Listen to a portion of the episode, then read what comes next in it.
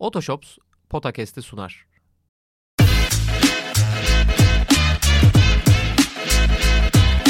Potakast. Kaan Kural ve Orkun Çolakoğlu'yla NBA gündemine haftalık bir bakış.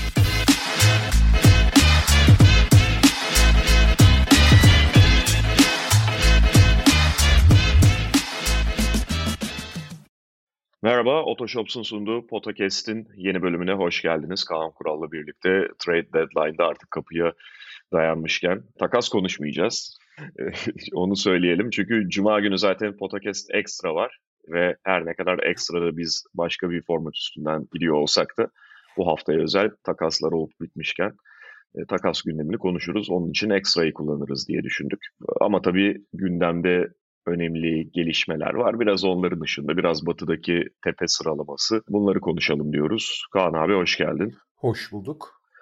Şu duyuruyu tekrar yapalım. Araç satmak isteyen ama evrak ve prosedür işleriyle uğraşacak vakti olmayanlar için Otoshops nakit sizi bütün bu dertlerden, bütün bu işlerden kurtarıyor. Yapmanız gereken otoshops.com adresine girip e, aracınızla ilgili ön teklifi görmek, sonra da ekspertiz randevusu alarak aracınızın gerçek değerini öğrenmek. Otoshops bulunduğunuz adrese gelerek eks, ekspertizi adresinizde de yapabiliyor. Satışa karar verirseniz aracınızın değeri aynı gün içinde nakit olarak hesabınıza yatıyor.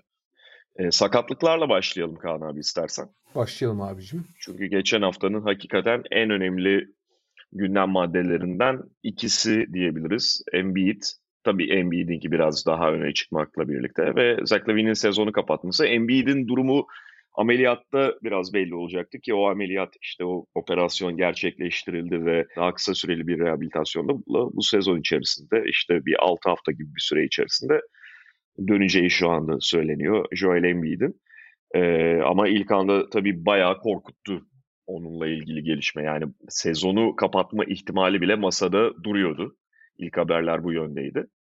Zaten genelde bu menisküs tedavilerinde, menisküs ameliyatlarında uzun vadeli ve kısa vadeli biri daha fazla risk içeren iki tedavi e, yöntemi oluyor. İşte Embiid için de biraz yollar e, o noktada ayrılıyordu. Onunla giriş yapabiliriz. Zach Lavine'i ve onun sezonu kapatmasını sonra konuşuruz. Bir kere şey hani ufak bir ayrım yapalım. Bu standart bir menisküs yırtığı değil bu lateral bölümün bir yırtığı. Yani senin söylediğin hani iki tür tedavi var işte biri dikme biri törpüleme yöntemi diye. Hı hı. Bu o kategoriye girmiyor yani bunu dikilecek bir durumu da yok. Bu yırtıktan çok böyle bir ayrılma gibi ve menisküsün dış parçası üzerinden. Neyse yani ben tıp uzmanı değilim de özetle standart bir menisküs sakatlığı değil bu. Onu söyleyeyim. Hı hı. Yani dikilecek bir durum da yok. Fakat bunu operasyon başlamadan tam olarak ne olduğunu bilemiyorsun. MR'da görünen şey yeterli değil. Olabilecek en hafif şekliyle bu sakatlığı yaşamış. Ve e, hani e, hep de şey konuşuluyor bu e, sakatlandığı Golden State maçında biliyorsun yürüyemiyordu bile Embiid. Hı hı. Zaten şeyde çok eleştirilmişti bu Denver maçında oynamadığı için. 2019'dan beri Denver'da oynamıyor. İşte rakımda oynamak istemiyor. Yok işten kaçıyor bilmem ne bir sürü şey söylendi.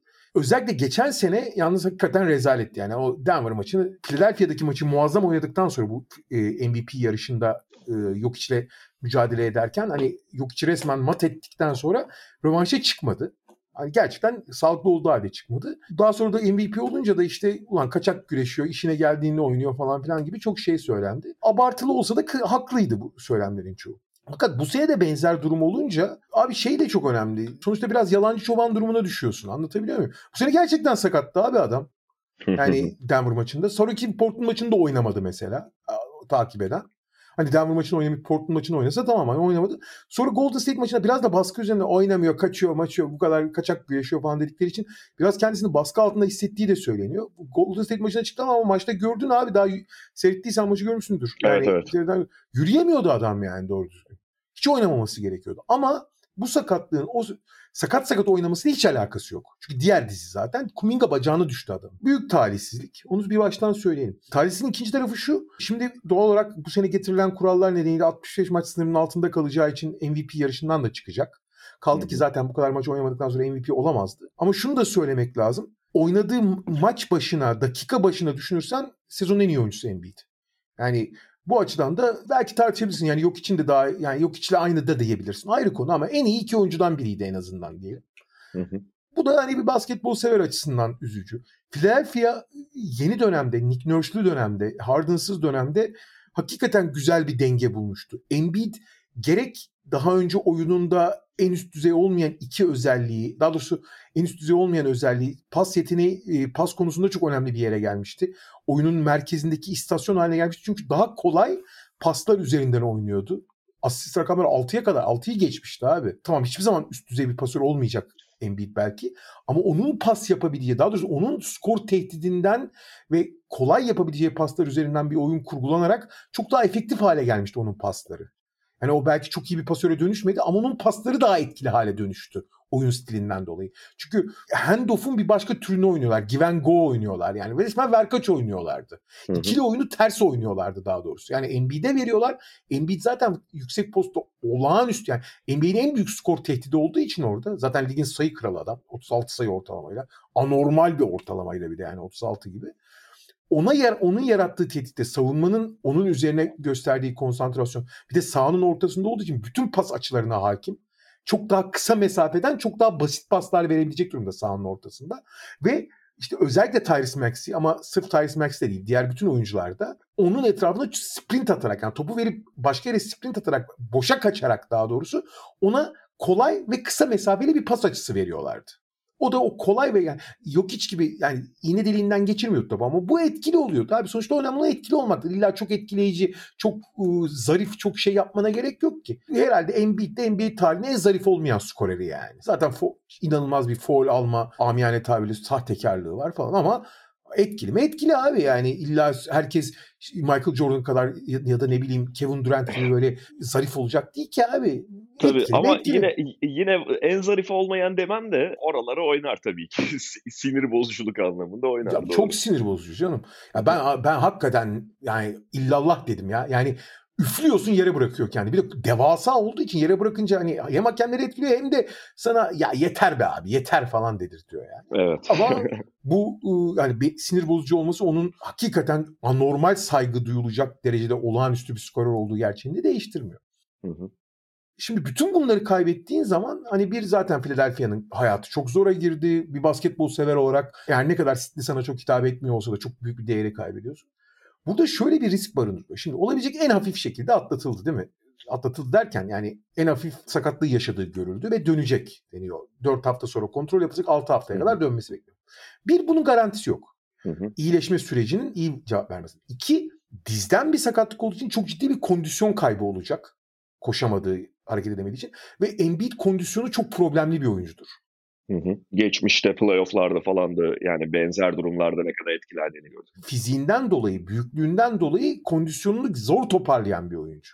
Ama hani, sezonu işte şimdi normal sezonu kötü kondisyonla da idare edebiliyor ama özellikle playoff'ta yani seviye bir anda atlayınca bundan ne kadar olumsuz etkilendiğini de gördük. Bununla ilgili geçmiş örnekler var.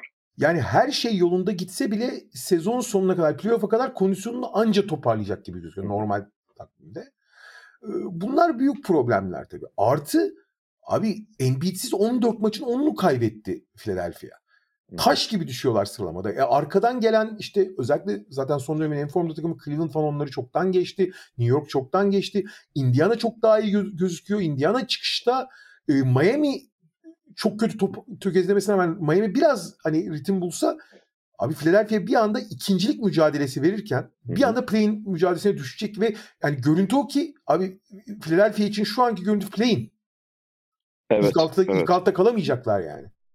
Öyle ve yani şimdi Philadelphia bir de takım yapısı olarak e, kadronun kurulumu olarak da çok özel ve hassas narin takımlardan biri. Çünkü ne kadar MVP düzeyinden bahsediyor olsak da bazı takımlar yani illa Boston Celtics gibi istisnai zengin kadroları söylemiyorum. Ama bazı takımlar bu tip sakatlıkları, bu düzeyde oyuncunun da başına gelse bu tip sakatlıkları kendi içinde kompanse edebilme, idare edebilme esnekliğine sahip oluyor.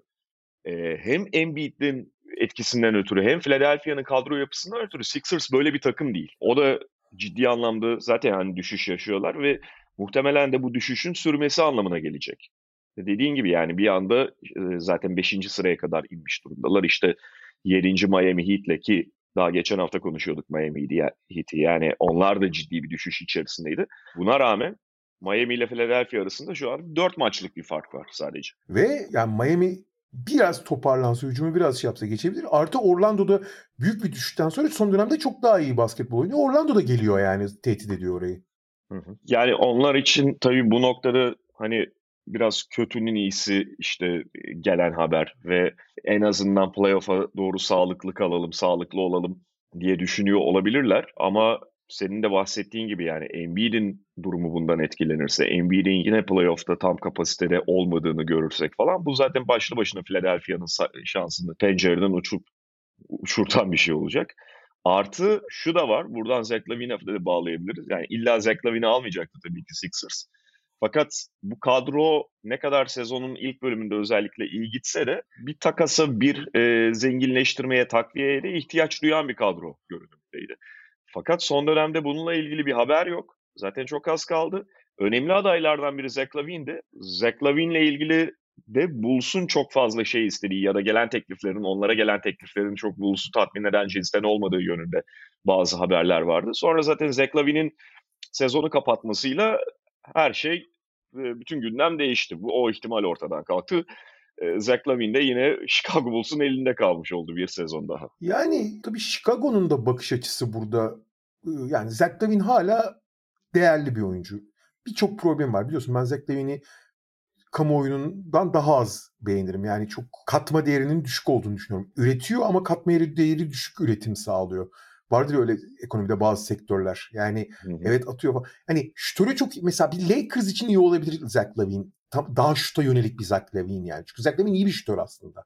Ve yüksek volümde de atabiliyor üçlük. Yani sadece iyi atmıyor, yüksek volümde de atabiliyor. Yani maç başına 10 tane, 12 tane üçlük attırırsın Zach Lavine'e.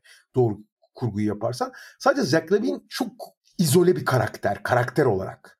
Yani çok az konuşan, çok az yani Kavay'ın bir başka türevi gibi bazı açılardan. Çok az demeç veren, çok pasif agresif bir tarafı var. Yani mutsuz olduğu zaman çok yani bunu kendi için halletmeyip basına falan çok saçma sapan demeçler verebilen bir isim.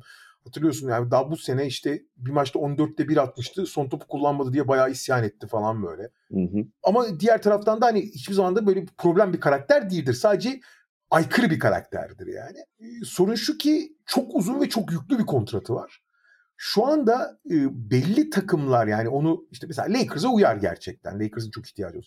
Ama belli takımlar dışında onu bir artı değer olarak gören takım pek yok yani. Yani o kontratından ötürü tabii ki. Zaten kötü bir oyuncu olduğu için değil.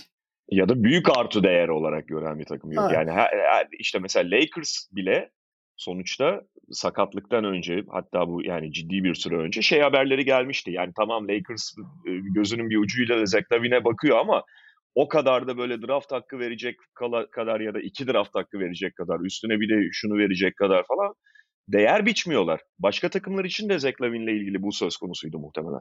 Abi şöyle bir durum var. Zach Lavine'in kontratını düşünürsen işte 200 küsür milyon dolarlık. Abi pek çok takım için karşılığında hiçbir şey vermeden Zach Lavine'i alır mısın sorusuna evet diyecek takım sayısı azalmıştı. Hı hı. Anlatabiliyor muyum? Yani Zach Lavine evet iyi bir yani kötü bir oyuncu asla değil. Ama o kontratla ürettiği şey yani o kontratın altına girmeye değmeyecek seviye, değecek seviyede mi sorusuna evet diyebilecek takım sayısı azalmıştı. Lakers'da işte bir tane draft hakkı falan vermeyi düşünüyordu ama Lakers teknik olarak Lakers'a verebileceği en azından teorik olarak daha fazla olduğu için. Pek çok takım için Zach Levine'in getirdikleri o kontratı karşılamıyordu artık yani. Ha, Chicago'da öyle bakmıyor tabii ki doğal olarak. Ee, burada anlaşmak çok zordu ama sezonu kapattığı için o defter de kapandı. Ee, yani Chicago için zaten bu nüve kurulduğunda işte DeRozan, Levin, Vucevic nüvesi kurulduğundan beri tabii Lonzo Ball'un sakatlığıyla başlıyor her şey. Yani hiç beklentinin üzerinde başlamışlardı ama hiç istedikleri yere gitmedi. Şimdi bir duvara çarpmış durumdalar. Sezon sonunda DeRozan'ın kontratı bitiyor. Lavin'in o kontratıyla artık bir külfet olma konumuna yaklaştığı yerdeler. Hani bu sezon işin iyice son dönemde biraz daha iyi basketbol oynuyorlar Lavin'siz. Hani Kobe White'ın inanılmaz çıkışı dışında gene saçma sapan bir sezon yani Chicago adına. Vallahi öyle yani. Ha, bir tek işte bu Levy'nin sakatlığı Kobe White'ın hani gerçekten değerli, önemli ve uzun vadeli yatırım yapılabilecek bir oyuncu olarak öne çıkmasını sağladı sadece yani. Abi şey de ilginç oldu. Yani şimdi Alex Caruso değerli bir oyuncu. Evet anlıyorum. Bayağı da yine iyi oynuyor. Hatta şöyle bir durum var. Alex Caruso bu sezon hücumda da daha iyi. Yani evet, evet, belki tutuyor. artık 15-20'lerde değil ama çok istisna bu biraz radar Chicago fazla istikrarsız olduğu için Caruso'nun bu kadar iyi şut atması biraz radar altı gidiyor. %40'la falan şut atıyor e, Alex Caruso ve öyle çok düşük volümde de değil. Yani tabii ki bir Clay Thompson, Curry şeyinde atmıyor ama saygıdeğer bir seviyede %40'la şut atıyor. Dolayısıyla iyice kendini değerli bir parça haline getirmiş durumda. Ama bunu defalarca konuşmuşuzdur. Yani Alex Caruso gibi oyuncular her takımda değerlidir ama Bulls gibi takımlarda biraz daha az değerlidir.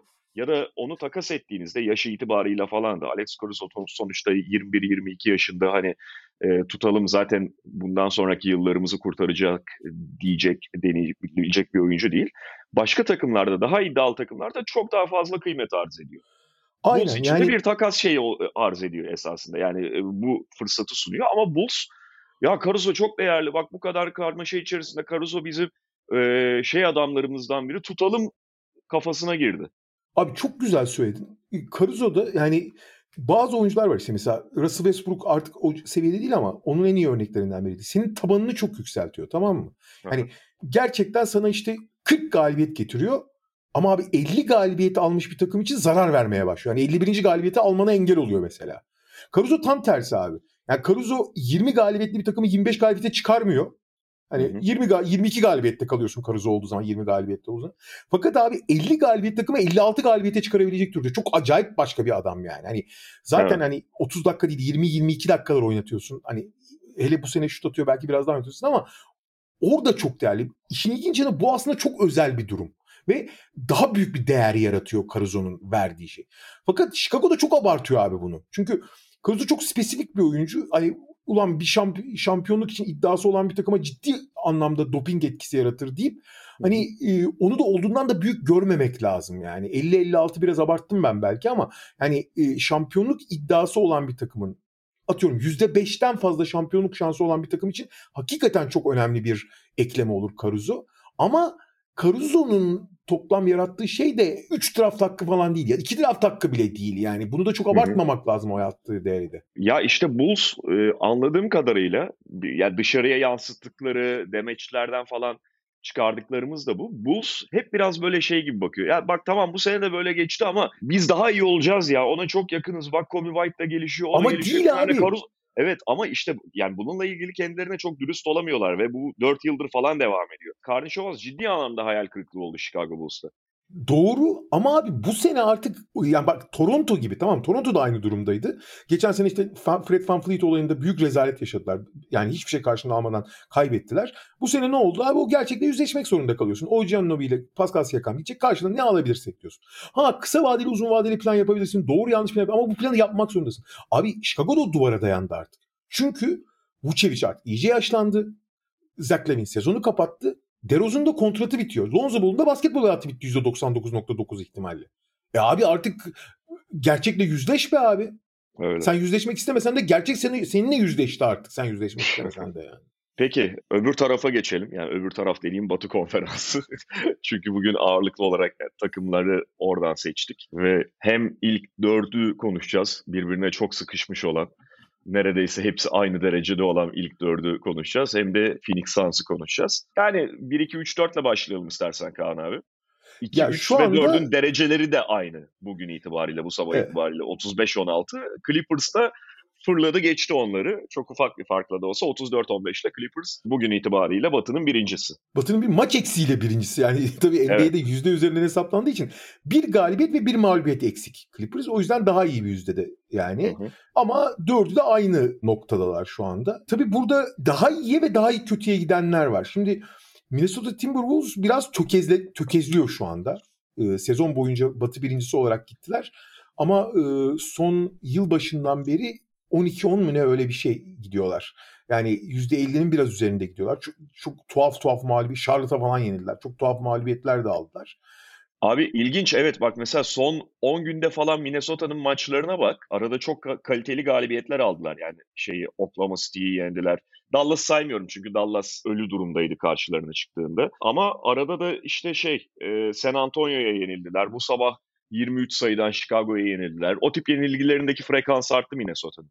Ya Minnesota'nın hani şimdi ya sezonun ortasında bu tip bir tökezleme olabilir. Hani çok da e, yük, büyük okumalar yapmamak lazım. Ama hı hı. bu dönemde şunu mesela o Charlotte'a yenildikleri maç Carl Anthony Towns 62 attı ve Carl, evet. e, Chris Finch'in delirdiği maçtı. Abi bu Minnesota takımının çok temel bir problemi vardı. Yani bu tökezleme dönemi bence çok önemli değil ama o eski hastalıkların nüksetmesi açısından çok ciddi bir tehlike barındırıyor. Abi bu Minnesota takımı yani bunu geçen seneki playoff'ta bence en iyi örneklerini gördük ki yani Carl Anthony Towns'un tüm kariyeri boyunca da sayabilirsin onu. Bu Minnesota takımının genel halinde de sayabilirsin. Anthony Edwards'da da var bence bu. Abi basketbol IQ'su en düşük takımlardan biri bu. Yani saçmalama potansiyeli en yüksek takım belki de. Abukluyorlar abi. Böyle ne bileyim işte Carl Anthony Towns örneğinden yola çıkarsak ikinci çeyrekte 3 faulü varken gidip 3 kişi yani hayvan gibi elini uzatıp koluna vuruyor. Sonra aa yapıyor hay Allah 4 oldu falan. Ya baba biraz ya biraz ya da ne bileyim 3 kişinin arasına girip topu kaybediyor falan filan. Bunlar çok yapıyorlar yani.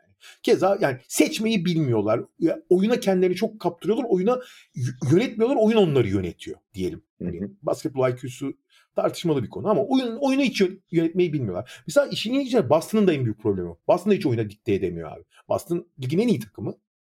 En iyi kadrosu diyelim daha doğrusu. Ama oyunu hiç dikte edemiyor Boston'da. Ee, Minnesota onun çok ekstrem başka bir örneği. Fakat bu seneki Minnesota'nın en büyük avantajı savunma artık oturduğu için, ligin en iyi savunması olduğu için saçmalama şey lüksleri vardı. Ya da daha doğrusu saçmalama demeyelim de iyi seçememe lüksleri vardı. Kaldı ki hakkını teslim edelim. Yani kariyeri boyunca hiç onları başaramamış ve o yüzden hiç yetenekleri ölçüsünde etkili olamamış Carl Anthony Towns bu sene çok ciddi bir aşama kaydetmiş gözüküyor. Ee, saçmalama potansiyelini düşürmek açısından. Anthony Edwards mesela ligin yeni yüzlerinden biri deniyor. Ben hani o konuda hala çok huzursuzum. Hiç seçmeyi bilmiyor falan ama savunma sayesinde hücumda oyunu kendini kaptırmanın çok zararını görmüyorlardı. Geçenlerde mesela Houston maçı, Houston maçı. Abi ilk yarı korkunç bir Anthony, yani ilk yarıdaki ve ikinci yarıdaki Anthony Edwards'ın aynı oyuncu olduğunu kimse inandıramaz beni yani. İkinci yarıda hakikaten ligin en iyi 2-3 oyuncusundan biri gibiydi. İlk yarıda da abi otursun biraz ya gerek yok. Şeyle falan Nikola Alexander Walker'la oynasın dersin yani. Öyle şeyler de olabiliyor. Daha istikrar lazım ama gençtir vesaire kabul ediyorsun. Ve bu takımı biraz rayına sokan en önemli unsurlardan biri de Mike Conley'di. Mike Conley geldikten sonra bu takım. Yani o Mike Conley artık kariyerinin sonbaharında zaten hani şut atamadığı günde de çok ciddi bir dezavantaj da yaratabiliyor. Ama bu takımı sakinleştiren, hani seçmeyi bilen oyuncu olarak diğer takım arkadaşlarının seçmesini sağlıyordu. Yani öyle bir şey yapıyor ki abi sen bunu yapacaksın zaten diye başka hani 10 tane opsiyon bırakmıyordu takım arkadaşlarına ve her şey daha kolay oluyordu. Şimdi bir Conley yine zaten hani devamlı düşük olduğu için sak- küçük de bir sakatlık yaşadı. Şu arada iyi şut atmıyor. O etki azaldı. E, sezonun ortasına geldik takım birinci gidiyor ve işte biraz fazla hani akışa kapıldılar. Ama işler çok iyi gitmiyor gibi orada. Tek sorun tekrar savunmaya güvenip hücumda biraz daha ölçülü olurlarsa bunu aşabilirler. Bu sezon ortası tokozlemesi çok problem değil bence. Ama bu takımın zaten DNA'sında var olan sorunların da çözülmediğini biliyorduk. Bence bunun ispatı da oldu yani bu süreç. E, bu takım hala hiç oyuna hükmedemeyen, hiç daha doğrusu kaderini kendi çizemeyen bir takım abi. Kaderini kader çiziyor yani. Alnımızda ne yazıldıysa onu oynarız abi kafasındalar yani. Timberwolves'la ilgili şunu ekleyeceğim abi. Şu, yani işte sen o oyun zekası probleminden bahsettin tekrar. Ee, şey de var tabii yani biraz o oyun zekası problemine fazla ve bunun getirdiği bilinmezliğe savrulmalarına sebep. Takımda top yönlendirici sayısı çok az Doğru. genele baktığında. Yani işte aslında temelde şimdi Gobert'di, Towns'tu, Jaden McDaniels falan bunlar ne kadar değerli oyuncular olsalar da top yönlendirici değiller. Keza kenardan gelen Naz Reed falan da bunun içine dahil edilebilir. E Kyle Anderson biraz öyle gözüküyor ama çok fazla omuzlarına alacak tipte bir oyuncu değil. Çünkü skorer değil Kyle Anderson. Artı, artı Kyle Anderson çok kötü bir sezon geçiriyor. Evet yani yine ara ara o tarafını gösterebiliyor ama düzenli olarak bu görevi üstlenebilecek bir şeyi yok. Skorer değiller ki yani skor Mike Conley de skorer olarak tanımlayacağım bir oyuncu değil ama o tehditle beraber şey yapabiliyor. Direksiyona geçebiliyor. Adam zaten oyun kurucu. Şimdi Nikhil Alexander Walker da mesela yapamıyor. Hani takımın güya yedek oyun kurucularından biri. E, Nikhil Alexander Walker da onu üstlenebilen bir oyuncu değil. Ya da Jordan McLaughlin de biraz daha kapasiteli olsa da. Şimdi temelde iki oyuncuya kalıyorsun. Mike Conley, Anthony Edwards. Bu bir problem. Zaten herhangi bir takım için nicelik olarak sadece iki bu tip oyuncunun olması problem de onlardan bir tanesinin Anthony Edwards olması da işte eyvah dedirtiyor. Çünkü ne kadar yetenekli bir oyuncu olsa da bazen de Anthony Edwards'la ölüyorsun. Ve en önemli problemlerinden biri bu da Timberwolves. Altı kaldı ki Anthony Edwards kendine üretiyor çoğu zaman. Başkalarına çok üretmiyor yani. Hı hı. E, Kyle Anderson çok kötü bir sezon geçiriyor. E, bu durumda abi Mike Conley'den sonraki en iyi alternatif Nickel Alexander Walker kalıyor. Bu da senin hani ne durumda olduğunu çok iyi anlatıyor bence yani. Öyle. Peki diğer takımlarla devam edelim burada. Bence burada mesela Denver ile ilgili söylenecek çok fazla bir şey yok. Denver resmen hani düşük viteste normal sezonu geçiriyor. Michael Porter Jr.'ın ben bu sezon biraz daha iyi bir öne çıkabileceğini düşünüyordum eh çıktığını hani söyleyebilirsin. Özellikle geçen sezon final serisinde iyiden iyiye hani zayıf halka konumuna gelmişti. Artık tekrar hani standart rolünü buldu gibi. Aaron Gordon iyi başlamıştı sonra sakatlandı düştü falan ama ufak tefek şeyler bunlar. Abi Cemal Murray, Nikola Jokic ikilisi sağlıklı olduğu sürece ve o birbirlerinden beslendikleri sürece bu takım şampiyon adayı yani bu kadar basit. Hı hı. Ee, bu sezonla ilgili geçen sezondan en önemli fark tabii ki hani giden Jeff Green ve Bruce Brown dışında Peyton Watson'ın çıkışı. Yani Peyton Watson hakikaten zaten rotasyondaydı mesela Christian Brown ama Peyton Watson önemli bir parça olarak eklendi. Evet e, bu takımın hani çok daha genç, daha ham bir sürü tarafı var ama yani bu takıma ekstra enerji getirmek anlamında şut ve enerji getirmek çünkü şut performans da hiç fena değil. Kısa vadede katkı verecek ama orta uzun vadede de çok değerli bir rotasyon parçası olarak eklendi. Ha bu takımın kaderini çok değiştirebilecek mi? Değil ama bu takımın en önemli eksiği olan derinlik anlamında bence hani net bir rotasyon partisi. Hani yani Bruce Brown'un boşluğunu fazla fazla doldurdu diyebilirsin. Bruce Brown tabii ki başka şeyler yapıyor. O anlamda yani aynı oyuncu olarak söylemiyorum ama rotasyonda güvenebileceğim bir parça olarak eklenmesi bence değerli.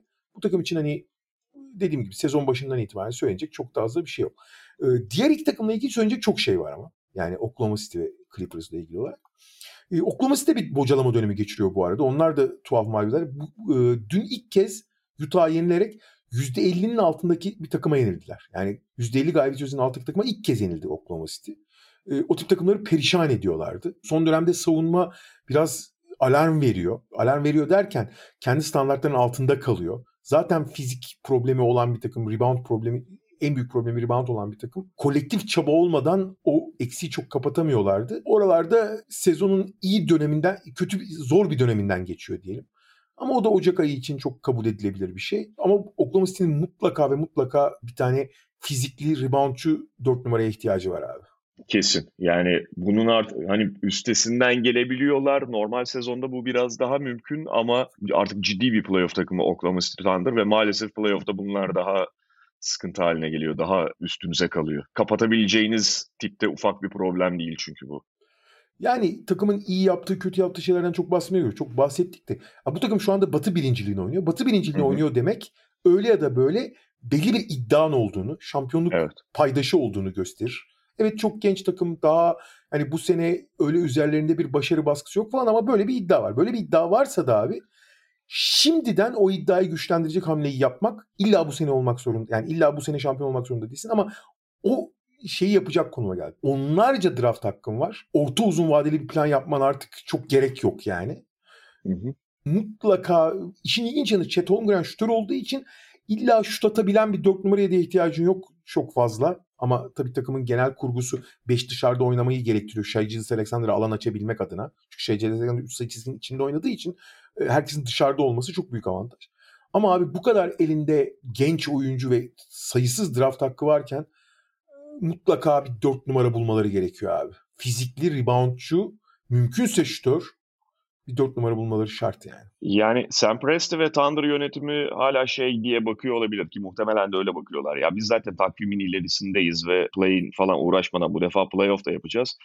Ama daha da ötesinde iddialı olmamız şimdilik gerekmiyor ya da bunun için çok erken hamle yapmamız bizi e, çok fazla şey verdiğini düşündüğümüz bir e, verdiğimizi düşündüğümüz bir takasa girmemiz falan gerekmiyor şeklinde bakıyor olabilir. Ama şu da var bence Tanrı için e, masada. Hani bunu ne kadar umursuyorlar emin değilim ama çok başarılı bir sezon geçiriyorlar. Dediğin gibi yani liderlik iddiası olan bir takım sonuçta Oklahoma City Thunder Batı Konferansı'nda.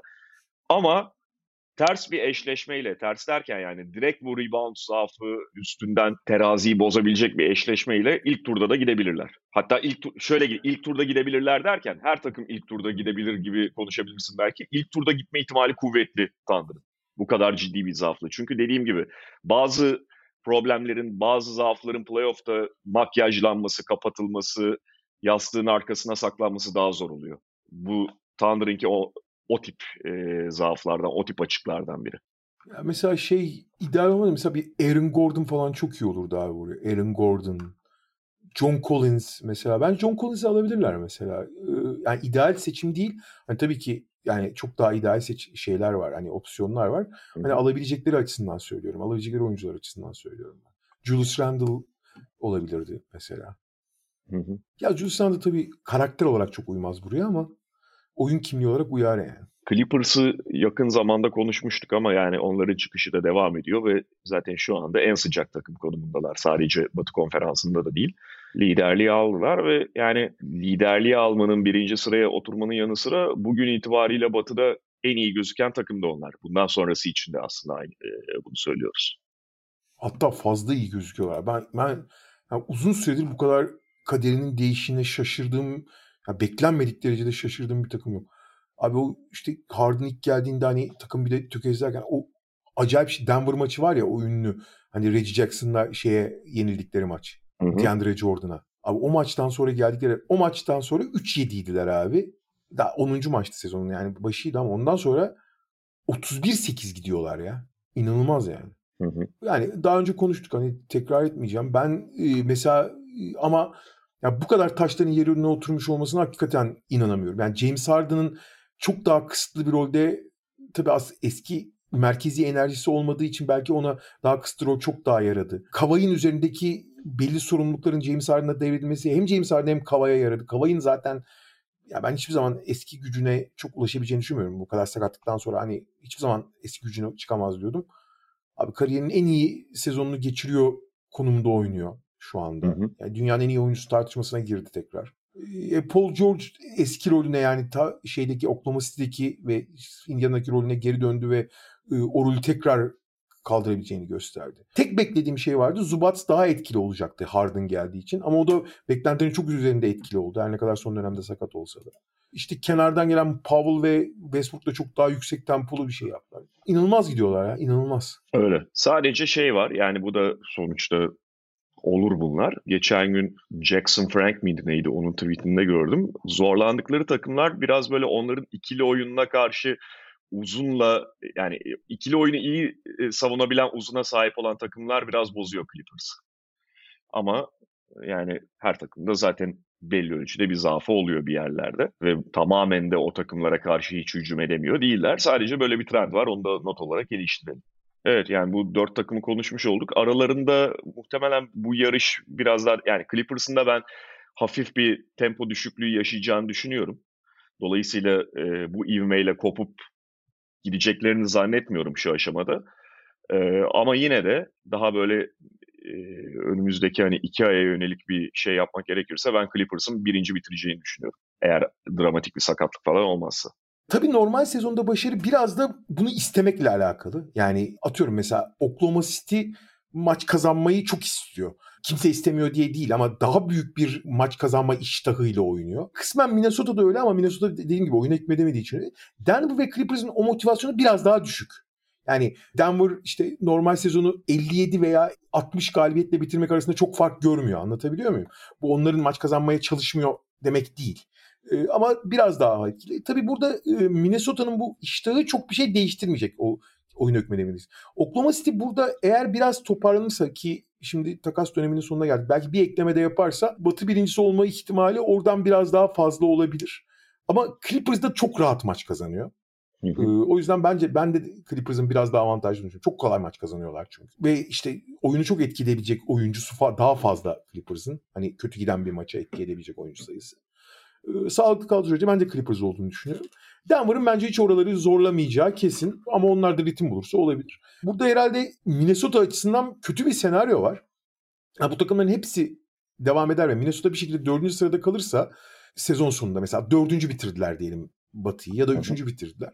şey olacak ya. E, hani normalde aslında çok başarılı bir sezon olmasına rağmen sezonun gidişatı itibariyle başarısız bir sezon gibi gözükecek onlar adına. Yani sezonu çok iyi başladık sonra kötü bitti. Yani şey oldu gibi görecekler yani. Yani ilk anda düşündük, düşündürdükleri kadar başarılı hissetmeyecekler falan biraz daha düşüş trendinde. Genelde bu tip işte takımlar için en kötü senaryodur aslında. Yani beklentinin çok üzerinde başlayıp ondan sonra iniş yaşadığınızda totalde başarılı olsanız da totalde hala beklentiyi aşmış olsanız da son noktada düşündürdüğü o olmuyor. His başka bir his oluyor. O kadar dramatik bir düşüş içinde değiller belki ya da o bunun çok şeye aşağılara doğru devam edeceğini düşünmüyoruz. Hani Philadelphia var şekilde ama evet biraz daha aslında yukarıda olabilirlerdi. Hani şey sezon başı düşündürdükleri oydu.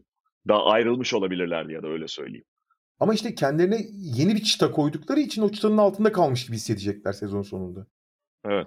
Ve tabii burada Şimdi aşağıdaki takımlardan da Phoenix'i konuşalım dedik. Phoenix de e, bir taraftan yavaş yavaş form tutmaya belli bir ritim kazanmaya çalışırken bir taraftan da mesela e, vakti geldiğinde bu dört takım arasında dişine göre olanla eşleşmeyi isteyecek.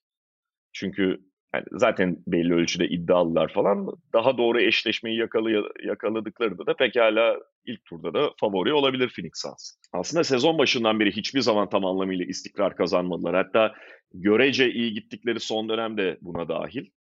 Yani iyi gidiyorlar diyorsun mesela arada çok tuhaf yenilgiler hala alabiliyorlar. Ama yine de e, önceki dönemlerine kıyasla bir yola girdiklerini söyleyebiliriz. E son 14 maçta 11 galibiyet aldılar. Ya bir kere şeyi söylemek lazım. Yani sonuçta 3 yıldızı daha yeni yeni bir arada oynuyor. Yani Tabii. E, ve açıkçası zor bir takım Phoenix'te. Yani e, bir taraftan kolay bir tarafı var. Yani bu oyuncuların hep hiçbiri birbirinin alanına çok girmediği için birbirinin değerini arttırabiliyor. Artı yani Booker biraz ayrılsa da ne Durant ne Beal e, çok egosu yüksek oyuncular değil. Yani kullandıkları top adedine çok takılmayan oyuncular. E, ki Booker da o konuda çok kötü değildir. O yüzden de 3 tane e, üst düzey skorer olduğu zaman ve bunlar e, topu paylaşmak konusunda sorun yaşamadığı zaman birbirinin oyununu çok kolaylaştırıyorlar. Oyunu çok açıyorlar ve rakibin hakikaten önlem alamayacağı bir standarda geliyorsun. Abi bu üçü sahadayken ki gerçekten hani sağlığına tam kavuşup ritim bulduğu dönem artık yeni yeni sayılır. Çoğu işte sakatlıklarla boğuşuyordu. İşte bir yıl özellikle zaten sezon boyunca e, sakatlıkla boğuştuğu için daha yeni yeni tam kendine geliyor. Buna rağmen abi e, bu üçü sahadayken hücum reytinglerini biliyor musun? 131 Yok. abi. 131 ya absürt ötesi bir oran ya. Yani hı hı. hücum reytingi. Yani, olağanüstü bir hücum takımı bu. Üçü sahadayken. Ve yetmezmiş gibi kötü olmayan bir savunma takımı. İyi demiyorum ama kötü olmayan bir savunma takımı. Özellikle işte belli beşlere karşı Kevin Durant'in 5 beş numara oynadığı, işte Grace Neal'ını devre dışı bırakıp biraz daha savunmacı bir oyuncuyla birlikte savunmayı biraz daha yukarı çıkabildikleri beşler var. Çünkü bu üç oyuncusu aynı anda sahadayken etrafına her şeyi koyabiliyorsun. En güzel lüks o. Fakat bunların birbirine alışması ve o diğer oyuncuların, diğer parçaların, değiştirilebilen parçaların onlara uyum sağlaması lazım. E, Nurkic'in teorik olarak bu takıma verebileceğini ve verebileceklerini verdiğini gördük. Ne Nurkic'in verebildikleri? Nurkic çok kötü bir bitirici. Bir skor Ki anlamında... o konuda bir... düzeldi. Yani düzeldi derken e, biraz daha iyi. Düzeldi. Yani, Bütün problemlerini halletmedi ama. E sonuçta birebir oynatmadığın zaman biraz daha etkili oluyor tabii ki. Ama pas istasyonu abi. Yani o çok önemli çünkü. Bu, ya bu üç oyuncu zaten skor işini hallediyorlar yani. Yani 131 hücum reytingi yapıyorlar. Daha ne olsun ki diğerleri sıfır olsa bile bir şey fark etmez. Yani Josh ile de oynayabilirsin orada yani. Anlatabiliyor muyum? Hücuma hiçbir şey yapmalarına gerek kalmıyor. Ha işte ceza atışını atmaları bekliyorsun. O kadar etkili ki bu skorerler o ceza şutunu sokması da çok önemli olmuyor. Yani e, atıyorum Josh Okogi'yi sağda tutuyorsun. Kimse savunmuyor onu. Diğer 5 kişi bu 4 kişiyi savunamıyor kolay kolay zaten yani. Hı hı. Ama işte bunların ritim kazandığı zaman da ne kadar etkili olabildiklerini de görüyorsun. Ama şöyle bir şey var. Bir, tamam Booker, Durant çok elit bir skorer. Bir kere Bill çok elit skorer konumundan bir tık aşağı düştü. Yani 3 sezon önceydi galiba. Sayı krallığına yarışıyordu ya. Stephen Curry'e son anda geçilmişti galiba. Sayı krallığında ikinci olmuştu. Artık bu, Bill o kadar büyük bir skorer değil. Skorer evet. Önemli bir skorer ama yani Durant Booker ayarında değil. Ha gerek de yok ayrı konu. Gerek de yok. Gerektiğinde hani herhangi bir maçta 30 atabiliyor düzenli atmasa da. Burada kritik konu Durant abi harika bir sezon geçiriyor olabilir. Ama Durant'in her maç çok üst düzey skor üretemediği bir döneme gelmiş olabiliriz artık. Bu biraz savunma sorumluluklarının artmasıyla falan da alakalı belki. Ee, ama Durant hani çıkıp yürüye yürüye 30 atmıyor artık eskisi gibi. Hı hı. Bu da hani yani sonuçta bu takımın hücumunda problemi yok. Problemi olduğundan söylemiyorum ama o muazzam tamam. Özellikle playoff yaklaştığı zaman Durant'in rolü biraz daha artacak bence. Çünkü bu oyuncular arasında en durdurulama, durdurulamayan olan Durant. Yani oyun sıkıştığı zaman topu teslim edeceğin oyuncu Durant olacak. Bu kadar değil yani. Ee, hani bu belki bir şeyler. Tabii ki son çeyreklerde bu sezon iyi performans da vermiyordu Durant. Bence şey o. Yani bir anomali. Hani çok üzerine bir şey okumamak lazım. Ama her maç yürüye yürüye 30 atmıyor artık. Eskiden öyleydi. Yani yürü yürü 30 atıyordu her maç. Bu artık o dönemden çıktılar. Şimdi bu takımın nasıl şekilleneceğini tam olarak daha doğrusu bu çatı bu temel oturdu yeni yeni. Bunun etrafında nasıl şekilleneceğini görmek lazım. Yani Frank Vogel'ın ömründen ömür gitti şu döneme kadar. Yani 50 maçlık dönem. Ama kalan 30 maçta nihayet cila dönemine geldik abi. Yani bundan önce o boya bir türlü bitmiyordu. Boya bitti nihayet cila dönemine geldik. Ama bu takım çok tehlikeli bir takım. Onu söylemek lazım. Sen söyledin ya işte hani doğru rakibi bulursa abi onlarla ilgili çok güzel bir söz duydum abi. Her takımı yenebilir ama herkes yenemez diye. O yüzden e, ne yapacağını görmek, bu takımın hani gerçekten potansiyelinin ne olduğunu görmek çok önemli. Gerçekten hiçbir takıma e, karşı şey yani her seride batıdaki her takımı yenebilecek durumdalar. Ama ama 3 tane 4 tane seriyi yan yana Aynen. getirebilecekleri konusunda da ciddi şüpheler var. Aynen öyle. Aynen öyle. Ve sağlıktan bağımsız konuşuyoruz. Bu sağlık her şey geçerli. Bu takım için belki biraz daha büyük bir risk, sağlık riski. Ama sağlıktan bağımsız konuşsak bile tam potansiyelinde olduğunda görmek çok eğlenceli olur. Ama tam potansiyelinin de herkes yenebileceğini iddia etmek çok zor bu takımın. Şeyden bahsettin artık son hani aşağı yukarı 30 maç e, şey işte dönemi, cila dönemi diye. Bence en önemli cila konusu da tek başına değilse de Bradley Beal olacak. Yani daha iyi durumda zaten işte sağlığına kavuştu falan ama mesela Kevin Durant yine playoff vakti geldiğinde gerektiğinde daha fazla skor yükü alabilir bence. Ya Devin Booker'ın kapasitesi de belli ama nereye kadar gidebilecekleri en çok belirleyecek olan sanki Bradley Beal. Çünkü Bradley Beal'dan ya baktığında temel istatistikte bir üçüncü oyuncu olarak bekleneni veriyor gibi geliyor Bradley Beal. Ama onun biraz daha bu oyuncuları Booker ve Durant'i tamamlama anlamında net iş çıkarması gerekiyor. Yani orada e, zaman zaman öne çıkan bir diğer skorer değil de sürekli bir tamamlayıcı olabilecek mi Bradley Beal? Benim zaten bu transferle ilgili Beal'ın Sans'a oturması, entegrasyonu bununla ilgili en büyük şüphem buydu. Ve hani bir cila varsa bu takımla ilgili biraz daha kapasiteli bir hale geleceklerse bunun en çok Bradley Beal'dan geçtiğini düşünüyorum. Doğru. Burada şey de çok önemli tabii. Bu takımın oyun kurucusu olmadığı ve Booker hani o rolü, skorer rolüyle onu birlikte taşırken biraz zorlandığı için Beal'ın o konudaki katkısı da önemli. Beal da çünkü yani ikinci Tabii. top yönlendirici olarak e, o roldeki ne seviyeye geleceği önemli. Orada da aşama kaydediyorlar ama daha hala hani sezon öncesi kampını yeni bitirmiş gibiler. O yüzden hani potansiyel yüksek bunu yapabilecek gerek teknik gerek psikolojik özelliklere de sahipler. Yani Bradley Beal üçüncü oyuncu olmaktan hiç gocunmuyor mesela ki bu bence çok değerli. Ne olursa olsun. Keza yani Durant de karakteri de şey olduğu Durant'in de hiç dünya umurunda değil. Yani Durant 12 sayıyla çıksa hiç takmıyor yani. Bu açılardan karakterlerin oturması, oyunların oturması önemli. Ama potansiyel de muhteşem. Ama o potansiyele ulaşmak hiç kolay değil gerçekten. Ya da istikrarlı ulaşmak diyelim. Yani her maç ulaşmak. Ama bu takım çok ciddi bir tehdit. Herkes için büyük tehdit. Bakalım o tehdidi ne kadar sahaya yansıtacaklar. Peki bugün dediğimiz gibi takasları konuşmadık e, kısa bir süre kala deadline'ı. Çünkü e, her şey olup bitsin ve Cuma günü de podcast ekstra varken Cuma konuşuruz diye düşündük. Bu hatırlatmayı bir kez daha yapalım ve kapatalım istersen Kaan abi. Hı hı. E, Otoshops'un sunduğu podcast'ten bugünlük bu kadar diyoruz. Tekrar görüşmek üzere. Hoşçakalın. Hoşçakalın. Otoshops podcast'i sundu.